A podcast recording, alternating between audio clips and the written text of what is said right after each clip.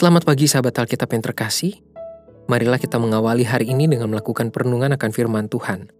Bacaan Alkitab kita pada hari ini berasal dari kitab Yeremia pasalnya yang ke-38, ayat yang ke-7 sampai ayatnya yang ke-13. Tetapi ketika didengar Ebed Meleh, orang Ethiopia itu, ia seorang sida-sida yang tinggal di istana raja, bahwa Yeremia telah dimasukkan ke dalam perigi, pada waktu itu raja sedang duduk di pintu gerbang Benyamin.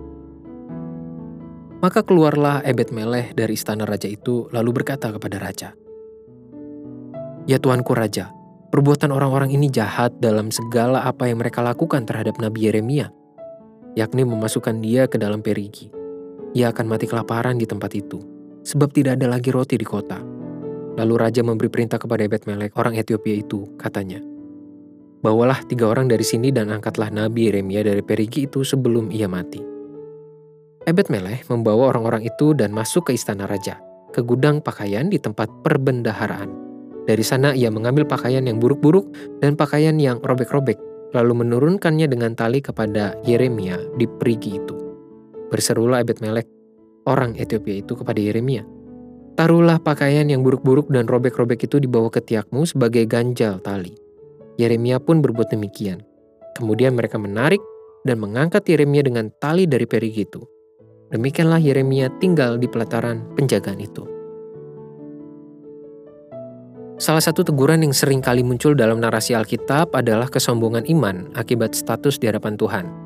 Terdapat beberapa tokoh maupun peristiwa yang menunjukkan para umat Tuhan yang menganggap diri mereka berhak dan akan pasti mendapatkan keselamatan tanpa disertai dengan tindakan nyata yang sesuai dengan firman Tuhan. Bahkan kita dapat melompat sedikit dari perikop bacaan hari ini ke Injil Lukas yakni ketika Yohanes Membaptis menegur para orang yang ingin dibaptis dalam kesombongan sehingga ia berkata, "Jadi, hasilkanlah buah-buah yang sesuai dengan pertobatan, dan janganlah berpikir dalam hatimu, Abraham adalah bapa kami, karena aku berkata kepadamu, Allah dapat menjadikan anak-anak bagi Abraham dari batu-batu ini." Kalimat ini adalah teguran untuk mengkritik kesombongan iman yang berlandaskan status, namun tidak disertai oleh tindakan dalam pertobatan yang berlandaskan pesan-pesan firman Tuhan. Terdapat ironi yang begitu besar di dalam perikop ini, yaitu seorang yang tidak memiliki latar historis yang begitu erat dengan Tuhan, justru lebih memiliki hati yang terbuka untuk menerima firman Tuhan dibanding mereka yang semestinya memiliki relasi yang lebih intim dengannya. Ebed Meleh, seorang pekerja kerajaan yang berasal dari Ethiopia, masih lebih mampu menerima kebenaran yang disampaikan oleh Yeremia dibanding Raja Zedekia seorang Israel keturunan Abraham, Ishak, Yakub.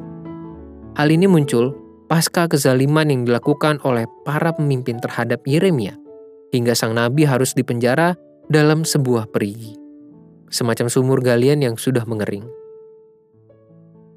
Bahkan berdasarkan dialog Ebed Melek dengan Raja Zedekia, termasuk segala upayanya untuk mencari dan melakukan persuasi terhadap sang raja terkait nasib Yeremia, kita pun mendapati adanya ketulusan dari si orang Ethiopia dalam menerima serta keberaniannya untuk mempertahankan pesan kebenaran firman Tuhan. Sahabat Alkitab, menghidupi iman sebagai seorang percaya kepada Tuhan bukan hanya persoalan status atau ritus-ritus mingguan dan harian. Bahkan itu semua akan menjadi sia-sia ketika kita tidak memiliki ketulusan dan keberanian untuk mewujudkan setiap nilai-nilai kebenaran firman Tuhan yang kita dapatkan. Jangan sampai status sebagai umat percaya justru membawa kita jatuh ke dalam perigi kesombongan iman yang semakin mempersulit kita untuk menerima, meresapi, dan mengimplementasikan segala nilai firman Tuhan. Ebed Meleh, seorang asing di tengah umat Tuhan, justru lebih mampu menunjukkan hati yang terbuka untuk menerima firman Tuhan dan mewujudkan keberanian untuk mempertahankannya Berdasarkan bacaan firman Tuhan pada hari ini pula kita belajar bahwa kualitas iman tidak bergantung pada status yang kita miliki, melainkan pada respons yang kita berikan untuk menerima dan keberanian untuk mewujudkannya dalam hidup keseharian. Marilah kita berdoa. Tuhan terima kasih untuk firman-Mu hari ini yang mengajarkan kepada kami tentang betapa pentingnya bagi kami untuk menerima firman-Mu dan melakukannya di dalam aksi-aksi keseharian kami.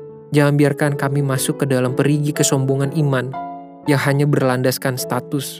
Jangan biarkan kami sebagai umatmu, sebagai umat percaya, justru terlalu terlena dengan status itu, sehingga kami lupa betapa pentingnya bagi kami untuk melakukan firman Tuhan dalam ketulusan.